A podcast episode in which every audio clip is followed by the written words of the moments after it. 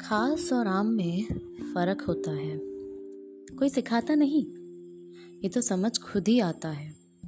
हर कोई आम होता है पर खास तक का सफ़र वो दोस्त ही तय कर पाता है।